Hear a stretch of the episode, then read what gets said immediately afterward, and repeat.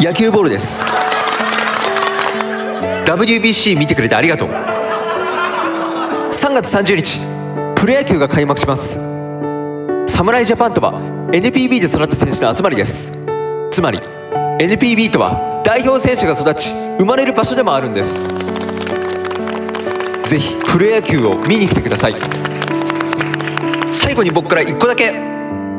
いつか甲子園に出て大阪桐蔭と当たった時いつか WBC に出てアメリカ代表と当たった時この言葉を思い出してほしい。憧れるのをやめましょう。